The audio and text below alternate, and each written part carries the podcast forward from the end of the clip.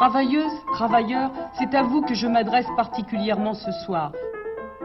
Pourquoi voulez-vous qu'à 67 ans, je commence une carrière de dictateur? Qui s'appelle. Euh, alors d'abord on l'a baptisé Maurice et puis on trouvait pas ça drôle et un jour j'ai baptisé Grainerie et toute la mairie l'appelle Grainerie. voilà. Bonne nuit les petits, faites de beaux rêves. Tonton veille sur vous. Le risque d'importation de cas depuis Wuhan est modéré. Il est maintenant pratiquement nul puisque euh, la ville, vous le savez, est isolée.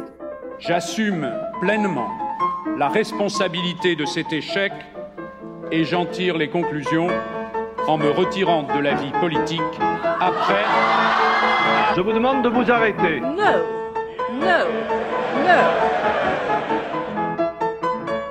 J'ai décidé de dissoudre l'Assemblée nationale. Bonsoir euh, Radio Temps Rodez, bonsoir Rosgur. Salut Denis, bonsoir à tous et bienvenue dans cette émission de la dernière de la saison, de juin 2023, pour situer dans le temps et dans l'espace. Déjà, oui. Avec euh, le, le, soleil qui nous attend. Donc, on va parler d'une personnalité rayonnante, tout en haut en couleur. Oh, c'est très très joli ça. Un travail d'introduction. Ah oui, oui. Tu as bossé, oui. Ah oui, on a passé tout le week-end à bosser. Donc, on va vous parler de Niki de Saint-Phal. Oui. Et donc, commençons à notre habitude par le commencement. Niki, de son premier nom, Catherine, est née le 29 octobre 1930 à Neuilly. Elle est le fruit de l'union de sa mère états-unienne, euh, Jean-Jacqueline Harper, et de son père français, André-Marie de Saint-Phal. Elle vit dans un milieu aristocratique partagé entre ces deux cultures franco-états-uniennes. Elle grandit par exemple tantôt auprès de ses grands-parents dans la Nièvre, tantôt chez ses parents à New York. C'est aux alentours de 3 ou 4 ans que ses parents décident de l'appeler finalement Nikki. Et oui, Catherine était, on l'a su plus tard, le prénom d'une des nombreuses maîtresses euh, de son père. Donc, pour ne pas perdre de vue, il a donné à sa fille le nom de sa maîtresse. Et donc, euh, écoutons Niki de Saint-Phal qui raconte dans un entretien à à Radio de France une partie de cette enfance si singulière. Alors, mon père a beaucoup aimé l'Amérique et j'étais élevée là-bas. Donc, en 1930, je suis née en France. Je suis allée là-bas en 1933. Euh, les étés, je rentrais et je visitais les châteaux de mes grands-parents. Je me rappelle encore d'avoir fait le voyage sur la Normandie. J'étais élevée en tant que française, on mangeait à la française, on parlait français. Mais, mais, mais, mais, la rue, l'école et tout était New York. Alors il y avait ce deux mondes totalement euh, euh, schizophréniques pour moi. Et puis je voyais toutes ces injustices. J'étais très consciente, très jeune. Il faut savoir qu'est-ce que c'était la rue à New York à ce moment-là. On ne pouvait pas ne pas être conscient de tous les problèmes raciaux, sociaux, de la pauvreté euh, à New York à ce moment-là. Alors c'était très... ça m'a beaucoup marqué en tant qu'enfant. Ah oui, c'est Radio France. Radio France des années 60, euh, non, 80, 90 plutôt. Ah, je pensais que c'est toi qui nous avais fait plaisir, un petit montant, un petit... Non, rendons hommage euh, au, gens de la technique. très jeune, elle adore la calligraphie, puis la peinture et monte de temps en temps sur scène pour jouer quelques bah, sonnettes de théâtre. Elle vit une enfance difficile dans une atmosphère d'un extrême classicisme. Donc c'est pas juste aussi l'environnement de New York où elle se prend euh, par la figure euh, ces inégalités sociales comme elle le disait juste avant. Mais elle a été aussi et surtout marquée par un fort patriarcat, une éducation rigide. Et euh, malheureusement, l'enfance de Nikki est marquée par les actes d'inceste de son père, Longtemps gardé secret d'ailleurs, Niki de Saint-Phal a subi le, viol de son père commis alors qu'elle est âgée de 11 ans. C'est évidemment un choc traumatique majeur qu'elle ne révèle qu'en 94 dans son livre Mon secret. Elle le relève très tardivement, alors c'est toujours difficile de, l'évoquer. Et euh, certaines personnes évoquent aussi l'idée de, le garder, elle l'a gardé pour soi pour éviter qu'on qu'on interprète euh, d'une mauvaise manière les œuvres qu'elle a, pu faire durant sa carrière. Voilà. Et donc, à l'âge de 18 ans, Nikki Saint-Phal se marie à un ami d'enfance, comme c'était le cas dans la haute société new-yorkaise, Harry Matthews, issu aussi de la haute bourgeoisie. De cette union, elle a deux enfants, Laura en 51 et Philippe en 1954. Le couple, le couple déménage en France au début de, cette décennie 1950.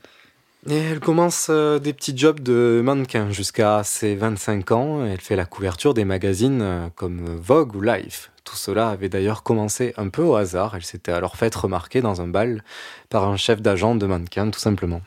Oui, c'est vrai qu'elle a un physique attirant pour le modèle de pin-up de l'époque. Et à l'âge de 23 ans, toujours prisonnière de ses traumatismes, elle est admise en hôpital psychiatrique pour soigner une grave dépression. Son traitement est à base d'électrochocs. Écoutons un texte écrit par Niki Tsenfal, recueilli par Radio France et qui illustre ses pensées de jeune adulte. L'enfer est là. Je me suis promenée dans l'enfer.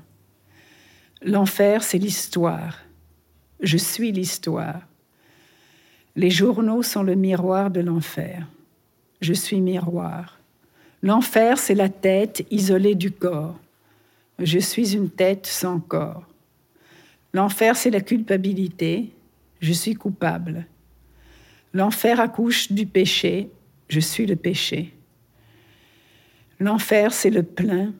J'étouffe. L'enfer, c'est le monstre. Je suis le monstre. L'enfer, c'est la faim. Je suis la mère dévorante. L'enfer, c'est un cri sans réponse. Je suis sans réponse au cri. L'enfer, c'est le froid. Je suis l'œil de glace. L'enfer, c'est la peur. J'ai peur de l'enfer. L'enfer, c'est l'exagération. Je suis l'exagération. L'enfer, c'est moi. Je suis l'enfer. Texte très, très lourd de sens et de, était très profond, très grave. Oui, et puis euh, maintenant qu'on sait ce qu'elle a subi aussi durant son enfance, euh, on peut comprendre ce qui va se passer par la suite. Mais euh, elle va sortir de cet enfer petit à petit grâce à l'art et ce moyen d'expression qui a permis à la jeune femme de sortir de cette rage, de la contenir, cette douleur qu'elle de l'exprimer, une douleur complexe et qui illustre aussi pourquoi elle ne croit pas en Dieu. Nouvel extrait. Il y avait une grande rage et la rage s'y manifestait euh, contre Dieu, et surtout dans cette, euh, euh, le grand piège, la justice. Puisque s'il y avait Dieu, pourquoi, il supportait ce monde injuste? Donc s'il le supportait, c'est qu'il était faible. Alors donc s'il y avait le démon, il était plus fort. Mais pourquoi c'était supportable? Que c'était insupportable d'accepter que Dieu ne fasse rien pour ce monde injuste. Alors donc, très tôt, je suis devenue athée à cause de ça. J'ai refusé, à cause de cette question, qui me tourmentait d'ailleurs toute ma vie, la question de la justice. Hein. Et euh, je me retrouve avec la même question dans tout un autre contexte aujourd'hui que je fais les tarots, et c'est très intéressant de me revoir euh, sous des eaux d'yeux après tellement de longues années. Alors donc, il y avait une rage. Cette rage était d'abord pour contre les hommes, contre la société, euh, contre que j'étais une jolie fille, que mes parents voulaient m'élever pour le marché du mariage, que moi je me cherchais mon identité et que euh, il y avait euh, une énorme euh, angoisse, rage et revendication à prendre. Et j'ai eu la chance d'avoir des moyens artistiques. Et je me suis souvent dit, quelle chance que je ne suis pas née au moment du terrorisme, j'aurais été peut-être la pire. Alors, parce que j'ai eu cette possibilité de d'utiliser toute mon, ma rage et d'en faire quelque chose. Et qu'elle n'ait pas fait mal à quelqu'un. Alors ça, j'en suis très très heureuse que ça s'est passé comme ça. Et donc c'est bien grâce à son art qu'elle peut contenir cette rage et donc l'exprimer. Et la peinture prend rapidement le pas sur la vie de mannequin jusqu'à devenir sa principale activité. Elle se rapproche d'un groupe d'artistes et rencontre un certain Jean Tinguely, qui sera plus tard son compagnon de route, mais pas que. Tinguely ou Tinguely d'ailleurs, selon les personnes. Il y a débat, vous pouvez nous faire parvenir euh, votre version de la prononciation via les réseaux sociaux. De là, de là lui vient donc une idée à Niki Saint-Phal, mettre en lumière sa rage dans une œuvre hors du commun.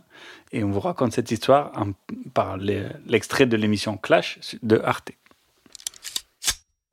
Elle tire sur la société.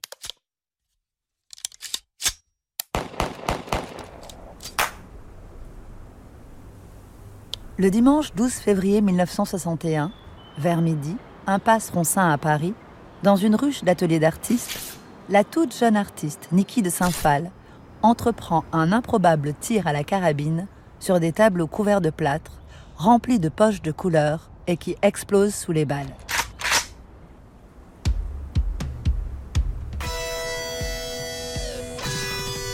Seuls sont présents trois complices.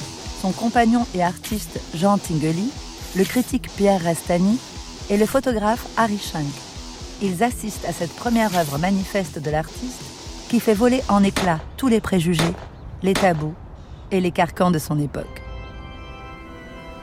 Avec ses tableaux tirs, elle fusille en rafale papa, tous les hommes, la société, l'église, le couvent, l'école, sa famille, maman et elle-même. Elle commet un acte artistique d'une insolence absolue, totalement inimaginable pour l'époque. C'est aussi une réplique à une violence sociale omniprésente, à la guerre d'Indochine qui vient de s'achever, à la bombe atomique qui plane sur le monde, et à la guerre d'Algérie dans laquelle la France s'est enlisée. Le fusil de Niki est une arme critique qui conjure et libère. Niki nous dit La peinture pleure, la peinture est morte. Guerre sans victime. Il y avait des sachets de, de couleurs et c'était une explosion, c'était un spectacle et en même temps c'était une révolte. C'était une révolte contre le Sacré-Cœur, contre la religion, euh, contre mon background, contre ma, ma famille. Ce dimanche 12 février 1961, armé d'un 22 long rifle, Niki de Saint-Phal entre dans le monde de l'art par réfraction. Avec ce geste radical, l'art au féminin libéré est déclaré.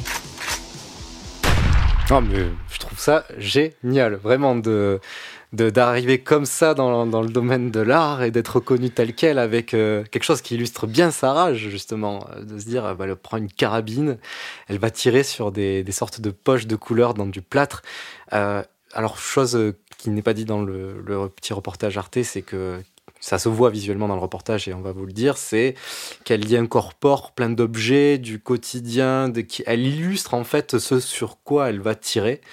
Et c'est comme ça qu'on comprend que ses œuvres visent par exemple le patriarcat, visent euh, la religion, etc. Parce qu'elle met ces objets-là euh, sur ce plâtre-là. Et le fait de tirer avec la carabine, ça fait dégouliner de certaines couleurs, du coup, sur ces objets-là, euh, comme si voilà, elle voulait tuer ces différents symboles. Voilà, tout simplement. Euh, pour illustrer quelque part sa, sa, vision de l'époque, quand même, elle sort la tête de l'eau elle sort quand même d'une époque euh, voilà moins assez difficile pour elle et on va s'écouter du coup euh, Zao de Sagazan. Tristesse, il n'y a pas d'intro, ça commence direct. Vous êtes bien sur Radio Temps Rodez, sur le 107 FM, Escapade sur Niki Saint-Phal. Qui va la tristesse, vous ne m'aurez pas ce soir. J'ai enfin trouvé la sagesse et désormais les pleins pouvoirs. Quelle audace de me faire croire que je ne suis qu'un pauvre pantin manipulé par vos mains dégueulasses de désespoir. Marionnettiste je suis et sûrement pas l'inverse. Les émotions sont des couleurs, je suis le peintre qui les renverse sûrement pas l'inverse. Hmm. Qui va la tristesse? Vous ne m'aurez pas ce soir. J'ai enfin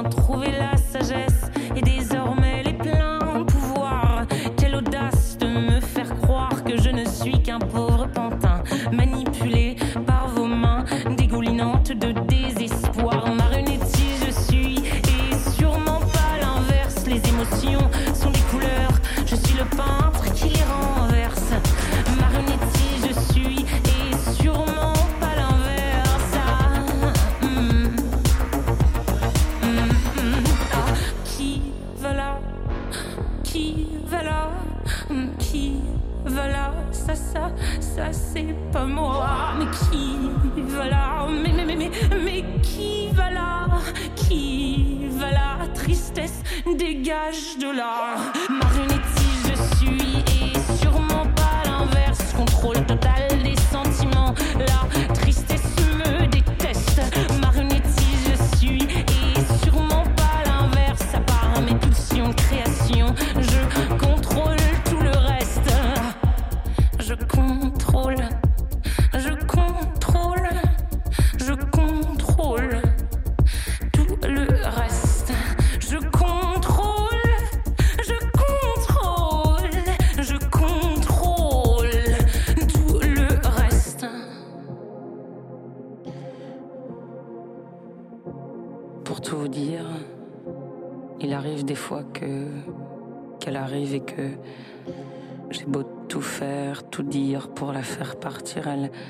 elle, reste là. Et en fin, en, fin de compte, je me demande même si elle serait pas là un peu tout le temps. Tristesse est là et. Tristesse. Marionnette, on.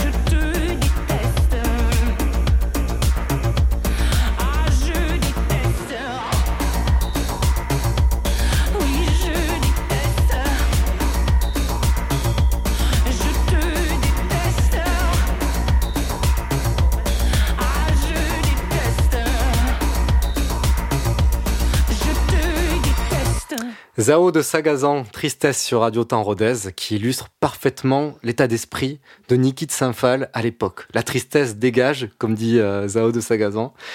Et là, c'est le, le retour, voilà, dans euh, quelque chose de plus positif via l'art et la peinture, notamment la sculpture.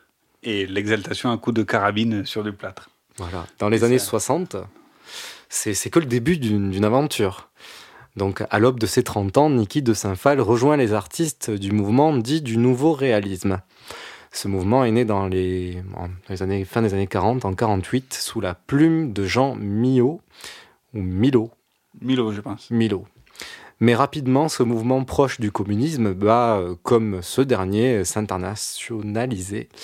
On retrouve des artistes principalement français et italiens tels Renato Guttuso, Gabriele Mucchi, André Forgeron et Boris Talidzi pour les Français. Et euh, ceci pour la première génération du nouveau réalisme qui vont se voir succéder une nouvelle génération qui est davantage entrée dans la postérité du grand public avec des figures telles que Yves Klein, César, Christo et même donc Niki de Saint-Phal. Un premier manifeste nommé Manifeste du nouveau réalisme est même publié en 1960. On connaît tous les nanas de Niki de Saint-Phal, les célèbres sculptures de César ou encore le magnifique bleu de Klein. Mais connaissez-vous vraiment l'histoire des nouveaux réalistes? Le 16 octobre 1960 à Paris, Pierre Restani publie le manifeste du nouveau réalisme à l'occasion d'une exposition collective programmée à la galerie Apollinaire de Milan, réunissant Armand, Dufresne, Heinz, Klein, Tingeli et Villeglé. Onze jours plus tard, les membres du groupe signent en neuf exemplaires la déclaration constitutive du mouvement, affirmant par là leur singularité collective. Un second manifeste, rédigé un an plus tard, intitulé 40 degrés au-dessus de Dada, annonce l'arrivée de nouveaux membres, tels que Christo et Jeanne-Claude, Niki de Saint-Phal ou encore Gérard Deschamps. Pendant plus d'une décennie, le mouvement se concentre sur l'idée de groupe et l'expression d'actions collectives relevant de nouvelles approches de perspectives du réel, mêlant poésie sonore et idéaux politiques liés à une société d'après-guerre. Toutefois, la méthode artistique se voudra très variable en fonction des artistes. Après de nombreuses expositions collectives, les artistes du nouveau réalisme se sépareront en 1966. Voilà, une histoire éphémère, mais euh, qui a quand même mis les bases de, bon, d'une certaine forme d'art, mais aussi d'une amitié entre Et différentes un personnes. groupe d'artistes qui vont s'aider, c'est beaucoup s'échanger, beaucoup interchanger, puisque Yves Klein sera très, très ami de, de Niki de Saint-Phal, me semble-t-il. Et Niki de Saint-Phal voit donc sa carrière décoller dans les années 60 via le vaisseau du nouveau réalisme. En 63, elle sort une sculpture de 2 mètres de haut intitulée La mariée, qui dénonce en son temps le rôle préposé aux femmes de devoir se marier, faire des enfants et devenir une bonne ménagère. C'est dans la suite de ces idées que l'année plus tard, euh, l'artiste sort une autre sculpture tout aussi euh, prééminente, euh, proéminente, pardon, nommée L'accouchement. et qui n'est pas et comme aussi pas très positif sur le concept d'accouchement. Enfin, faudra ta- taper là sur le- votre moteur de recherche et vous verrez bien que c'est pas l'idéal l'accouchement et de se marier par de Niki de Saint-Phal. Et en parallèle de ses œuvres, Niki de Saint-Phal commence sa série dite des nanas. Les nanas sont des sculptures représentant des femmes, femmes en couleur, hautes en couleur. Ces femmes ne correspondent pas aux stéréotypes de leur temps, qu'elle-même elle a représenté puisqu'elle elle a posé pour Vogue, Life et tout ça. Puisque ce sont des, ces nanas sont des femmes rondes, aux formes proéminentes, asymétriques, peintes de différents motifs et de différentes couleurs, souvent très vives. On en retrouve de toutes les tailles, tailles humaines et même des tailles gigantesques.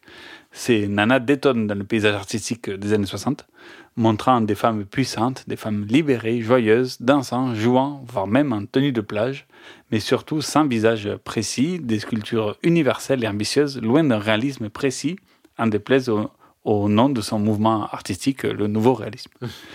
Et euh, écoutons l'artiste parler nous-mêmes de ses créations. Les premiers, ma fille m'a aidé à les faire parce qu'on a, on a, je les ai fait avec de la laine et des bouts de laine colorés. Il fallait, il y avait un grand problème de les sécher parce qu'ils étaient faits donc avec ce grillage, mais pas avec du plâtre, avec de la colle de lapin que je chauffais. Et après, c'était humide cet été-là, alors je devais mettre l'aspirateur dedans pour les chauffer. Il y en avait partout qui séchaient, qui étaient accrochés au mur dans tous les sens. Il fallait qu'ils soient bien secs parce qu'après, quand je remettais la colle dessus avec la laine, ça les remouillait, c'était toute une histoire. Et d'ailleurs, il y a des très drôles de photos avec des grands aspirateurs qui sont en train de sécher ces, ces nanas. Les premières étaient très douces, très gentilles, très drôles, avec leur, euh, avec tout en laine avec beaucoup de charme. Et euh, j'avais aucune idée qu'elles allaient faire telle fureur. Ça, ça a été.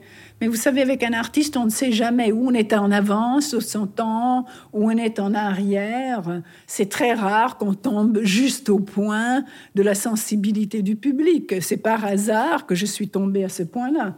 Je ne pense pas du tout que les nanas sont les meilleures choses que j'ai fait. Je pense que c'est la chose que j'ai fait qui était euh, au moment de l'inconscient public était au même moment que moi.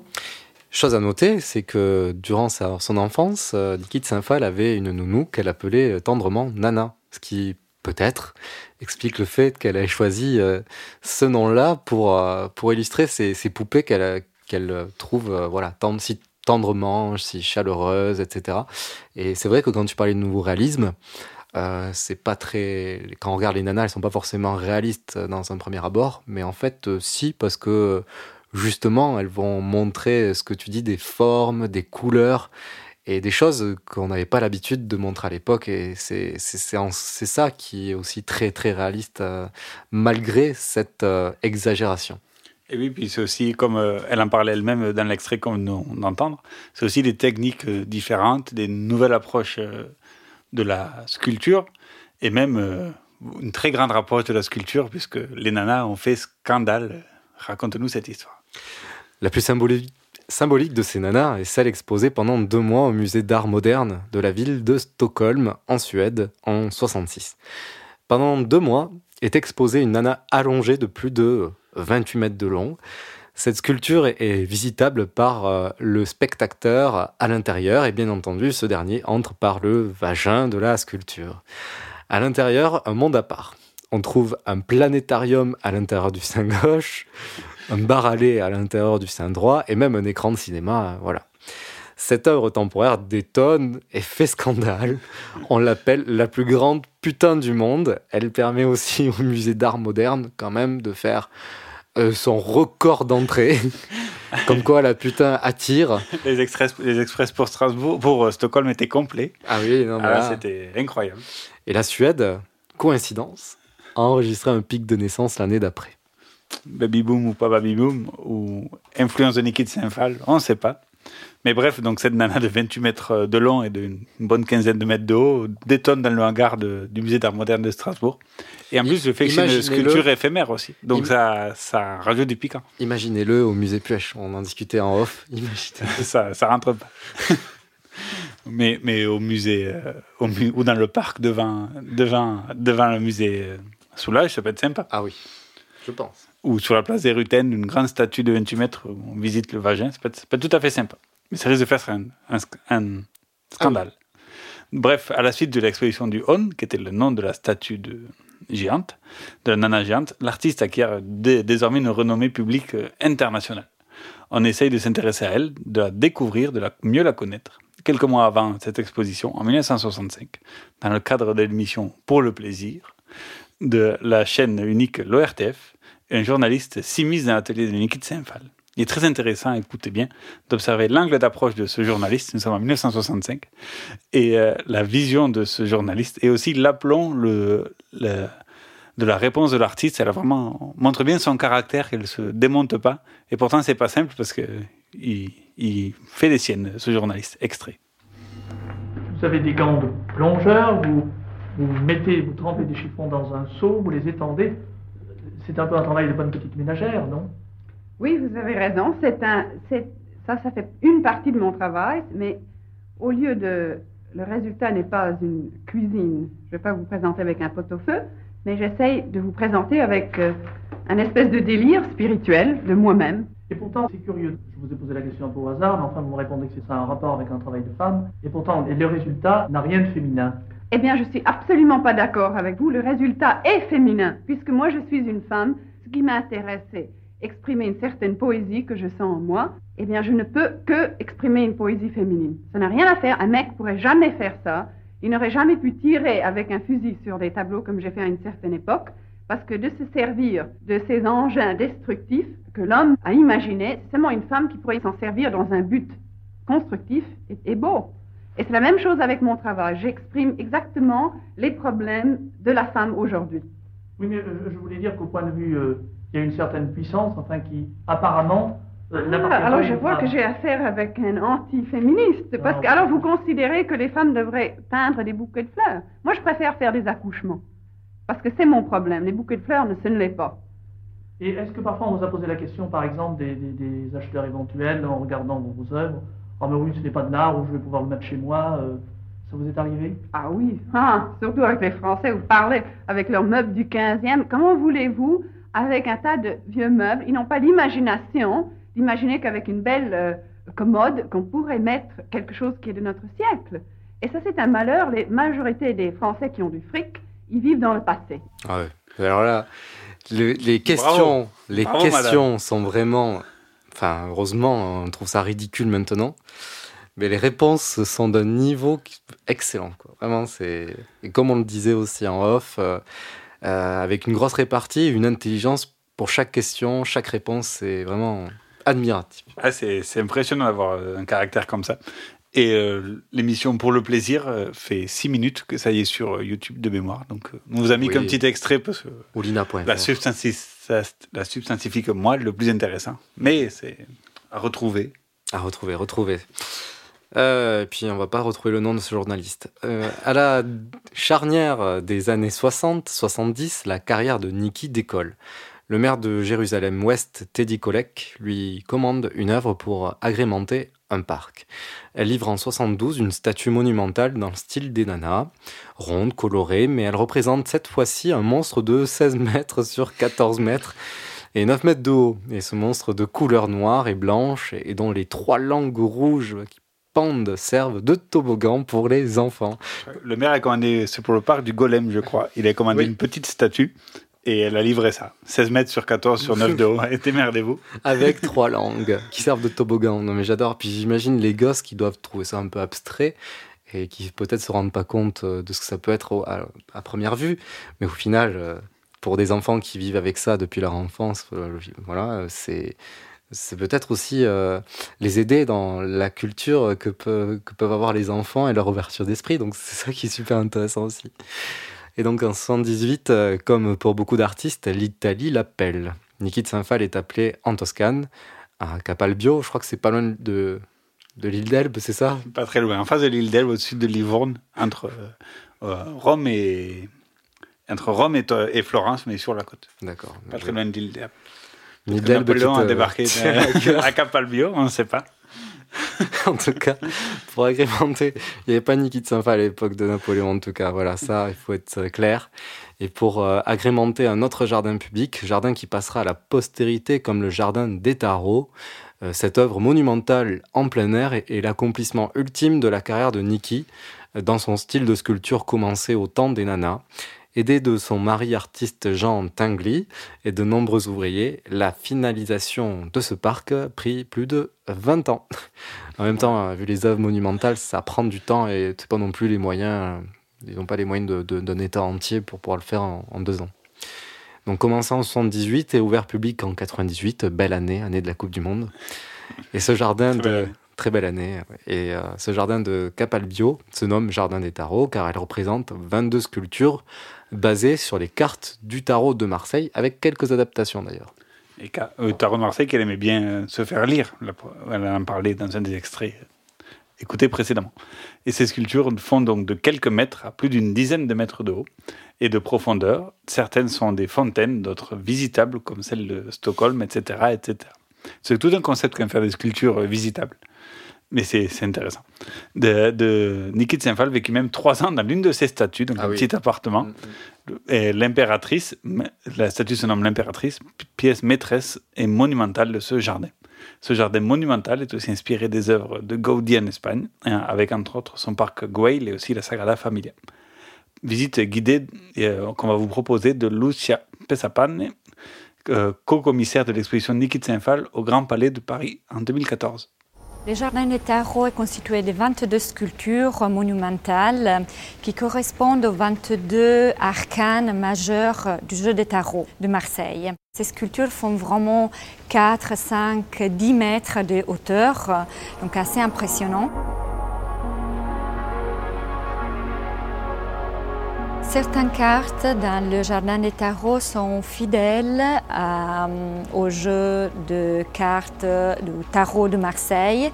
Certaines d'autres n'ont vraiment rien à voir. C'est le goût personnel de l'artiste qui, euh, qui domine. Par exemple, l'empereur, la papesse, les magiciens sont vraiment sortis de l'imaginaire onirique de l'artiste. Les magiciens, c'est la carte numéro un. C'est une carte de bonheur.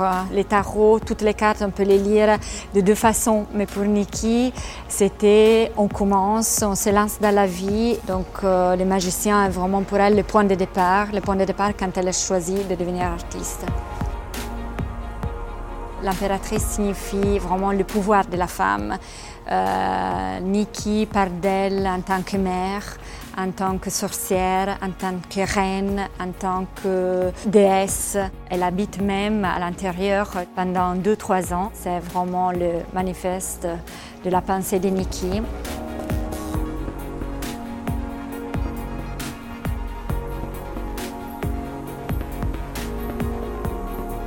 La carte du diable, elle avait vraiment peur. Euh, Cette carte lui provoquait vraiment des cauchemars. Elle a arrêté les travaux pendant longtemps pour pouvoir arriver à dessiner, à bâtir cette carte. Donc euh, les jardins des tarots avançaient aussi à fur et à mesure que Nikki pouvait avoir une tranquillité, pouvoir euh, avoir une sérénité pour, pour avancer.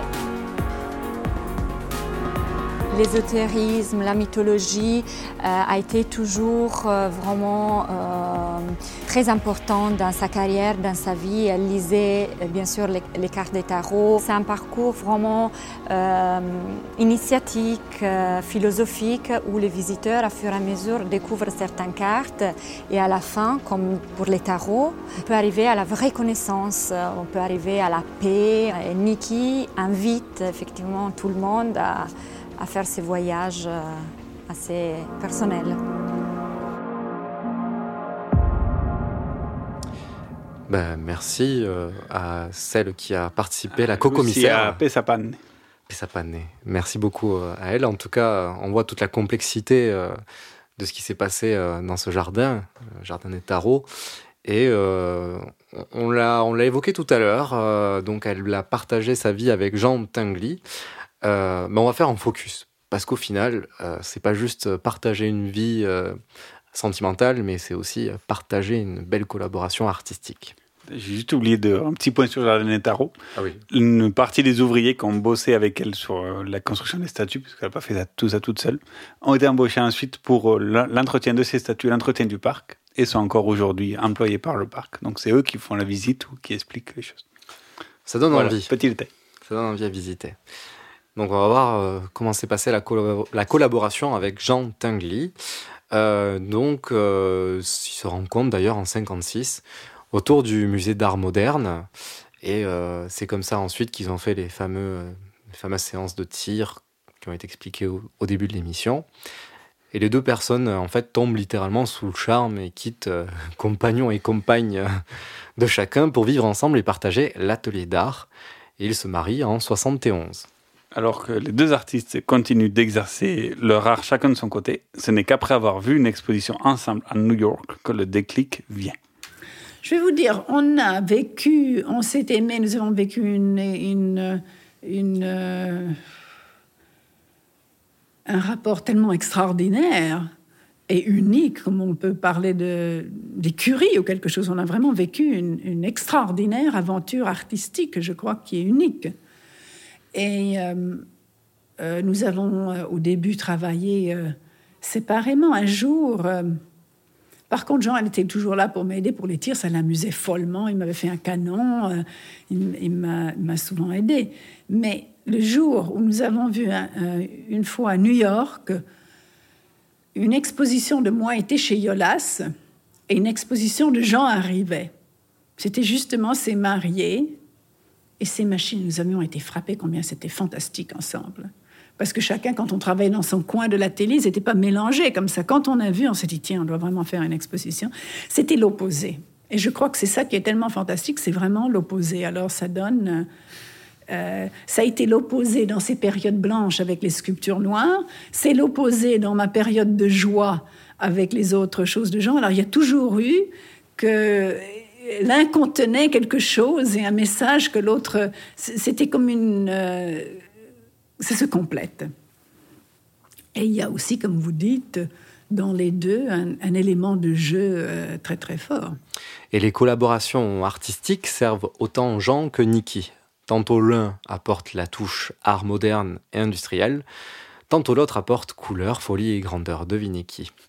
C'est ainsi que Niki de Saint-Phal aide Jean Tinguely sur les œuvres comme Le Cyclope, une structure monumentale de plus de 22 mètres de haut. Ah oui, c'était vraiment un truc de couple. Hein. pas les choses à moitié. C'était fait principalement en, en bois et Niki aide particulièrement Jean sur les formes arrondies du monstre, par exemple. Pour autant, Jean aide également énormément sa compagne pour la réalisation des œuvres comme le Golem en Israël hein, et le Jardin des Tarots en Italie, mais aussi et surtout sur la conception de la fontaine Stravinsky au pied du centre Pompidou, euh, ben, que je connaissais moi quand j'allais au centre Pompidou, mais je ne savais pas que c'était d'eux. Ou bien on verra dans un second temps euh, ce, euh, la fontaine de- de- du château de, de Château-Chinon, commandée par François Mitterrand, qui était l'ancien maire de Château-Chinon. Euh, et, et je te laisse, Denis, peut-être nous présenter. on dit Mitran. On dit pas Mitterrand, on dit Mitran. Il y a débat. Mais on va pas rentrer dans ce débat-là, Denis. Ce n'est pas le but de Nous l'émission. n'avons qu'une heure d'émission. Il y en a encore d'autres explications à fournir. Donc tout d'abord, euh, commençons par la fontaine Stravinsky, dite aussi fontaine des automates, et la démonstration d'une parfaite alchimie entre les univers des deux artistes, que ce soit par la coexistence des deux styles ou même sur une même fontaine, mais aussi par leur complémentarité. C'est la fontaine qui est en face des cafés, 3-4 cafés à gauche du musée Pompidou, pour ceux qui... Alors, du musée de Beaubourg à Paris. Sachez que euh, je fais de la pub, désolé, hein, mais bon. Le bar de la Fontaine, qui est du coup juste à côté, euh, très très bon rapport qualité-prix. Voilà, c'est dit pour tous nos écouteurs, pour tous nos éditeurs de, de Paris en podcast. euh, voilà, sachez-le. aucun, aucun, pardon, re- reprenons le texte, aucun style ne prend le dessus de l'un- sur l'autre, donc les deux se complémentent, Tengli et Niki de Saint-Phal. Nous, nous, une diversité de formes et d'objets, mais une cohérence globale, formant une seule et même fontaine. Écoutons la genèse de ce projet. Euh, C'était Jean qui était invité à faire euh, cette fontaine, ce n'était pas moi. Parce que euh, Boulez voulait avoir quelque chose sur l'IRCAM et il, a dit à Madame Pompidou, je, suis triste, je, vais là le matin, je vois rien, je voudrais voir, j'ai vu une très belle fontaine de Jean Tinguely à Bâle, je voudrais la voir ici. Alors Claude Pompidou a parlé à Chirac, ils sont allés voir Jean, après ils ont parlé à Mitterrand, tout le monde s'est mis d'accord. Et puis Jean est venu voir la place et a dit non, je ne vais pas le faire parce que j'ai besoin de couleur. Autrement, je fais avec Niki. Mais là, tout seul, avec le noir, sur cette place, non. Alors, euh, ils ont dit d'accord, alors faites-le avec Niki. Et euh, je comprends qu'il ne voulait pas, il, avait envie de couleur, là. Alors, dans ce cas-là, il m'a demandé, il a dit commence. Alors, écoute, j'ai dit bon, notre thème était Stravinsky, il a dit commence. Alors moi j'ai fait, écoute, je vais dire, je vais te préparer des choses, tu viendras faire ton shopping. Qu'est-ce qui t'inspire? Tu trouveras. Alors j'ai commencé, j'ai commencé par le chapeau. Qui est extraordinaire. Parce que ça m'amusait, le chapeau. J'ai dit, tiens, un chapeau qui tourne. Et après, j'ai commencé par ceci, cela. J'en ai fait peut-être une trentaine de choses et Jean a choisi les celles qui l'amusaient le plus. La seule chose qu'on m'a demandé de ne pas faire, c'était une nana. C'était le seul vito que les ils ont fait. Mais bon, d'accord, fait rien, il y avait d'autres choses à faire. Alors, je ne crois pas franchement que ça aurait beaucoup gêné. Ah non, ça aurait pas gêné, et on verra après. D'ailleurs, chose à noter, c'est que souvent à cette époque, euh, quand il y avait un couple d'artistes, souvent la femme était la collaboratrice de l'homme. C'est-à-dire que la femme était euh, souvent au service de son mari, de son compagnon, pour réaliser les différentes œuvres. Ce qui est intéressant avec cet extrait, c'est qu'on le voit, hein, c'est que la, mairie de Paris et Pompidou, euh, Madame Pompidou, a demandé d'abord à Tinguely de faire, mhm. de faire cette œuvre, cette fontaine. C'est Tinguely qui est revenu en disant euh, non, moi c'est Niette, je ne le ferai que si je le fais avec Niki Saint-Phal. Et euh, dans la collaboration qu'il y a entre l'un et l'autre, on peut dire que c'est euh, l'illustration que ça se faisait à un pied d'égalité. Et si on prend un peu de recul sur les œuvres de l'un et de l'autre, on peut même constater que Tinguely était peut-être plus le collaborateur de Niki Saint-Phal, ce qui pour l'époque démontre d'une part la grande ouverture d'esprit qu'avait ce couple-là et le dépassement euh, des, des, idées euh, classiques, euh, conservateurs, etc. de l'époque, et également tout le message qui est véhiculé à travers cette collaboration. Et ça, c'est très, très intéressant. Et là, on va, on va parler maintenant. Elle disait qu'elle était frustrée de ne pas avoir mis ses, nanas dans la fontaine de Stravinsky, parce que si vous voyez la fontaine, il y a la place de rajouter une nana. Mais Claude a dit, elle n'en voulait pas. Elle n'en voulait pas. Quand Claude ne veut pas, Claude veut pas. Mais François, lui, n'est pas contre. Et donc, autre œuvre majeure de la collaboration, celle de la fontaine de Château-Chinon, commandée par l'ancien maire, qui est devenu alors président de la République, François Mitterrand. Ce dernier souhaite avoir une fontaine dans le même esprit que celle de Stravinsky, pas très original, dans ce petit village de la Nièvre. À première vue, beaucoup de similitudes entre les deux fontaines. On voit de loin du métal et du noir de, de, Tinguely et de la couleur et des formes de Niki de Saint-Val. Oui, on a le droit à tout ça. Côté brut, sombre, industriel, etc. Mais regardez de plus près, l'approche est différente. Cette fois, euh, pas de contrainte pour Niki Mitterrand, donne carte blanche. Et euh, elle peut ajouter à cette œuvre monumentale une nana si chère à l'artiste. Ah, ah, oui. Claude n'était pas là. Et euh, aussi, donc, l'environnement autour des fontaines est différent. Tantôt, en plein cœur de Paris, avec des hauts immeubles haussmanniens, le centre Pompidou et l'étendue que compose la place à ses pieds. De l'autre côté, une petite place de bourgade près de la mairie et de la poste, dans ce petit village rural de la Nièvre. Alors que la fontaine Stravinsky est aérée avec des espaces entre les sculptures et les objets, celle de Château Chinon est, elle, quant à elle, beaucoup, beaucoup plus dense. Enfin, autre changement majeur, la fontaine Stravinsky présente les œuvres de Niki et de gens en harmonie, principalement les uns à côté des autres. C'est-à-dire qu'on va avoir euh, tantôt à tel endroit de la fontaine une œuvre majoritairement de Jean Tinguely, et tantôt juste à côté une œuvre qui plus de voilà de Niki Saint-Phal. C'est cette œuvre-là qui prend plus le dessus. L'ensemble faisant quelque chose en harmonie, euh, bien que voilà les uns à côté des autres. Alors que là, à Château-Chinon, chose intéressante, toutes les sculptures de Jean Tinguely servent toutes de support à ceux de Saint-Phal. Donc c'est la complémentarité. L'approche et la, conception des fontaines est dans le fond complètement, complètement différente. Bien que l'entente entre les deux artistes est au beau fixe, Niki a, a, soudain un doute. Elle nous l'explique dans un entretien fait pour Radio France. D'habitude, quand je travaille sur une collaboration sur un grand projet, je ne doute pas. Bon, je suis faite ainsi.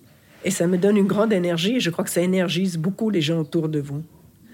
Cette fois-ci, pour la première fois, j'ai douté pour la fontaine Château-Chinon sur la participation de Jean. Et je lui ai dit, je la trouvais maigre.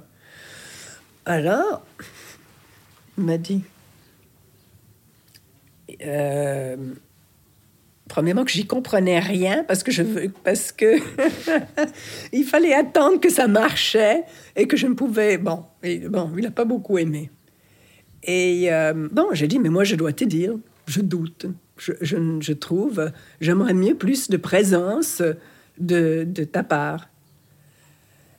Et Jean ça c'est une une de ces manières dont il manifeste son génie le plus fantastiquement c'est dans l'improvisation. Quelques jours avant, il a rajouté beaucoup de matériel. Alors, mais il m'a demandé avant, il m'a dit, tu vas écrire une lettre d'excuse et de mea culpa d'avoir douté de mon génie.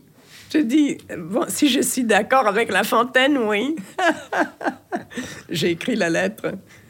Mais, et, c'était très, très...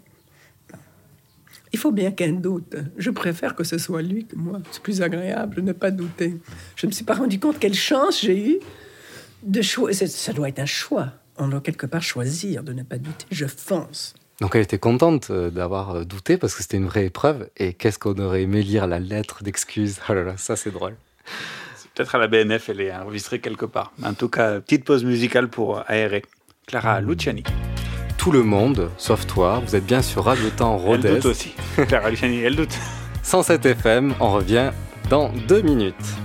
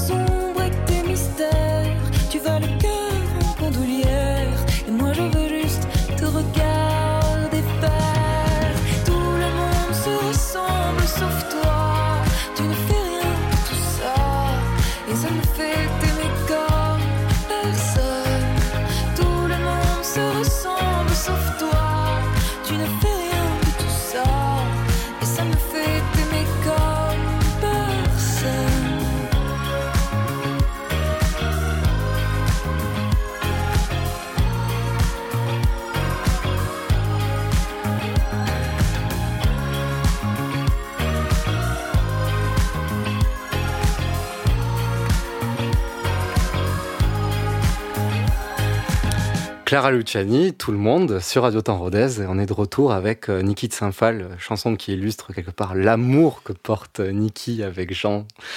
Et, euh, Même si elle a douté une fois. Elle a douté une fois. Jean, je doute. cette fois-ci, on va se concentrer, concentrer sur ses combats sociaux, en particulier les différents droits qu'elle a pu avoir contre la lutte ben, contre le sida, pour les droits homosexuels. On va le résumer tout ça toute la carrière de Niki de Saint-Phal est liée donc à ses engagements politiques et sociaux personnels. On l'avait vu dès le premier, euh, dès son enfance en fait, elle l'a dit dans l'un des premiers reportages qu'on a diffusé. Et son engagement est aussi lié donc à sa jeunesse traumatique, l'inceste de son père, les dépressions, les tentatives de suicide avortés et aussi les, les, séjours en hôpital psychiatrique dans les années 50 à la suite de ces dépressions, euh, comme on l'a vu. Et dès ses premières œuvres, l'artiste s'est engagé contre la société patriarcale qui l'entourait, sans jamais se cacher, toujours de manière ouverte et toujours de manière personnelle, sans jamais sous, aucune bannière euh, politique ou sous aucun mouvement euh, quelconque. C'est aussi le sens de ses premières sculptures, ou bien aussi de la série des nanas, comme on l'a développé un peu, plus tôt. Et Niki Tsenfal se dit qu'elle a toujours été féministe. Le féminisme, enfin l'obsession du féminisme est née de, de l'échec, entre guillemets, du premier mariage avec Henry Matthews Ah non, absolument pas. J'étais féministe à l'âge de 12 ans. Je, ma mère avait un, placard où elle rangeait le linge. Et je me rappelle un jour, je la regardais ranger, je dis, moi, je ne ferai jamais ça quand je serai grande. Jamais, jamais je ne compterai du linge. Elle m'a giflé. Il faut pas croire que c'est quelque chose d'extraordinaire. À ce moment-là, on giflait les enfants facilement. On n'était pas dans l'époque libérale. Alors moi, je recevais pas mal de claques et ils n'étaient pas spécialement monstrueux. Ça se faisait comme ça à l'époque. Voilà, Et pas de peut-être euh, c'était pas si mal que ça. Peut-être pas si mal, on n'était pas dans l'éducation libérale à ce moment-là. En Mon tout père cas- de claque, ça n'a jamais tué personne. Bon, son féminisme ne se résume pas, pas qu'à ça. hein. Non, c'est en tout cas. Il est assumé et elle assume aussi de n'avoir jamais voulu rejoindre une mouvance féministe précise, de s'encarter. Elle a toujours lié ses œuvres à ses engagements personnels, à sa folie des grandeurs féminines, telle qu'elle aime le dire. Elle assume aussi d'être euh, dans la lignée des Camille Claudel et remercie d'être une fille de son époque et que son époque accepte une femme sculptrice. Et euh, par ailleurs, dès la fin des années 70, Nikki s'engage dans la lutte contre le sida. Elle est liée dans la lutte euh, pour les droits des homosexuels aussi, puisque, puisque c'est vrai que ça, touche, euh, touchait à l'époque surtout cette communauté. Et elle a perdu beaucoup de proches à la suite de cette maladie nouvelle qui se répand, notamment son assistant Ricardo Menon, euh, qui est mort en 89, ainsi que Alexandre Lola, qui est mort en 87. Euh, D'ailleurs, c'est un galeriste qui l'a soutenu depuis ses débuts. Et ces décès ont sans doute contribué à son engagement pour la cause. Et le sida est le problème de chacun et la faute de personne. Voici la phrase d'ouverture du livre de Nikit Saint-Phal euh, qui s'appelle Heads You Can't Catch It Holding Hands, traduit en français sous le nom de Sida, tu ne passeras pas, plus, plus court en français pour une fois, publié en 87. Et elle va faire profiter de sa notoriété d'artiste euh, mondialement reconnue pour aider la lutte contre l'épidémie. En 87, elle ressort la carabine du placard, la Winchester, elle la dépoussière, pour réaliser un nouveau tir intitulé Tir Sida et Sida. Euh, la même année, elle sculpte la trilogie des obélisques, dont les formes phalliques rappellent les préservatifs des- dessinés sur la jaquette de son livre, dont Sida, tu ne passeras pas. Son livre est même sorti en film d'animation dirigé par son fils en 1990. Et l'année suivante, en 91, elle participe à la campagne Stop AIDS menée en Suisse, pour laquelle elle décore un préservatif géant. Celui-ci est ensuite utilisé pour illustrer un timbre-poste commandé par le ministère des Postes suisse. et le ministère des Postes. Euh, au total, plus de 8 millions d'exemplaires du timbre sont édités et vendus. Succès commercial pour la Poste en Suisse. Eh bien, un grand ami, le professeur Barandoun, immunologue, m'a demandé de faire ce livre. Ça ne serait pas venu à l'idée. Il m'a demandé, comme un service humanitaire, de présenter aux jeunes une, euh, d'une manière un peu joyeuse, une information qu'il fallait qu'elle passe. Et que dans les journaux, c'était trop sinistre. Il m'a dit, utilise tes couleurs, ta manière joyeuse, mais fais passer cette information. Je vais te donner tous les faits scientifiques et toi, tu trouveras comment le faire. Et euh, un, grand ami qui a depuis, pendant qu'on avait cette information, il s'est rendu compte qu'il avait le sida. Il m'a aidé avec le livre. Il est encore aujourd'hui en vie, très courageux. Il est, il m'a aidé à faire ce livre. Ça a été une expérience humaine qui m'a beaucoup enrichie. Parce qu'après, depuis, j'ai eu pas mal d'amis qui ont eu le sida et des grands amis qui en sont morts et qui étaient très touchés par le livre. Alors pour moi, c'était une récompense euh, formidable de l'avoir fait. Je ne savais pas comment traiter le sujet, alors je me suis dit, je vais l'adresser à mon fils, comme une lettre qu'une mère qui est inquiète et comme ça, à son fils, on peut donner les informations et puis ça me permettra aussi euh, de le faire avec des crayons de couleur, de le faire un peu, que, que ça soit possible à enregistrer, parce qu'il y a des faits qu'on ne veut même pas, on veut pas savoir. Et donc 70 000 exemplaires du livre sont distribués à l'association AIDS pour euh, la, donc la première association française de lutte contre le sida. En 1994, Nikki publie un livre nommé Mon secret. Dans ce livre, qui est sous la forme d'une lettre à son fils, elle raconte pour la première fois le viol de son père quand elle avait 11 ans. Et ce livre ouvre un tabou sur la vie de l'artiste et permet de donner aussi une autre perspective, un autre regard sur ses œuvres. Et autre perspective, voilà, qu'elle avait sûrement aussi euh, tu euh, pendant longtemps pour, pour euh, non pas qu'on analyse toutes, toutes ses œuvres à travers ce prisme-là, qui est évidemment un prisme d'analyse nécessaire, mais elle voulait pas que ça devienne le seul et qu'on la résume à ça. Autre combat de sa vie, celui des inégalités raciales dans son pays d'origine, les États-Unis. En appui du mouvement Black Feminism, Nikki Tsenfal sculpte une nana nommée Black Rosie, en hommage à Rosa Parks, et une autre nommée Lady Sings the Blues, hommage à Billie Holiday. Là, nous sommes dans les années 60. À la fin de sa carrière, dans les années 90, Nikki revient sur cet engagement en faisant une série de sculptures nommées Black Heroes. Elle représente des figures afro-états-uniennes telles que Josephine Baker, Louis Armstrong, Miles Davis et même Michael Jordan, numéro 23 de la série. Des figures passées mais aussi présentes contemporaines. Et cette série sera la dernière de l'artiste, puisqu'elle meurt le 21 mai 2002, à l'âge de 71 ans en Californie, des suites d'une insuffisance respiratoire chronique. Vous l'avez peut-être entendu euh, dans les extraits que, que, Radio France a captés. En fait, ses poumons ont été euh, rongés par la poussière de polyester utilisée lors de la confection de ces sculptures depuis la fin des années 70. Donc euh, vraiment un sacrifice pour le coup, pour le boulot. Et ouais, du coup, elle vivait un peu, voilà, plus tranquillement, se reposer à cause de cette insuffisance.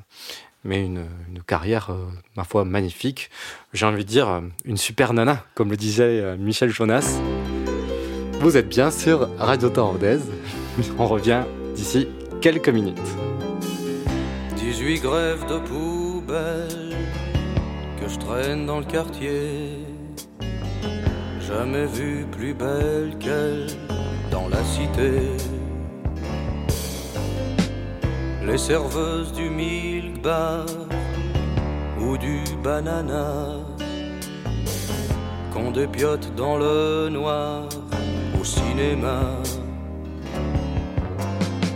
C'est des trucs pour la toux, des pastilles, des cachous, bonbons de machine à sous, mais elle pas du tout une super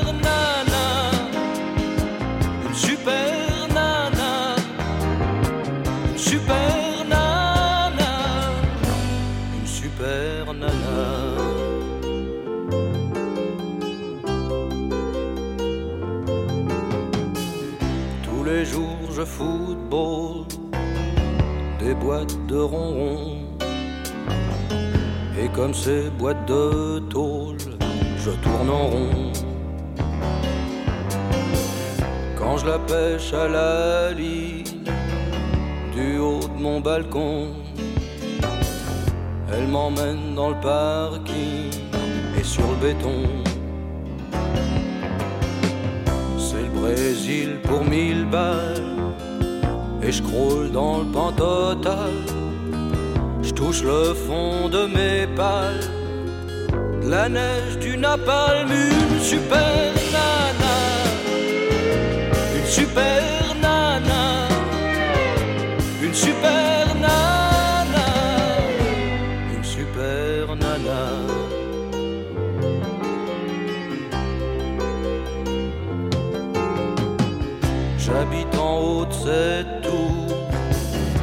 dernière du bloc. Ma fenêtre est bien haute pour le bacille de coq. Par-delà les antennes, au-dessus du synodrome, des traînées de kérosène, il y a cette mot. Elle marche parmi les. Super chanson, super artiste au pluriel, tant Michel que Niki Saint-Phal. Ou Jean Tinguely, qu'on oublie trop souvent. Que Zao de Sagazan et aussi de Clara Luciani. En tout cas, euh, j'espère qu'on a réussi à vous retranscrire quelque part euh, l'admiration qu'on a eue sur euh, la découverte de cet artiste. Alors moi, j'ai eu l'occasion de, la découvrir aux abattoirs de Toulouse, une exposition, et j'espère que vous aurez l'occasion de, voir quelques expositions à l'avenir. Bien d'aller faire un petit tour en Italie. En tout cas, passez un bon été sur Radio Temps puisque c'est la dernière de la saison 2023. Et on reviendra à la rentrée. Et à bientôt.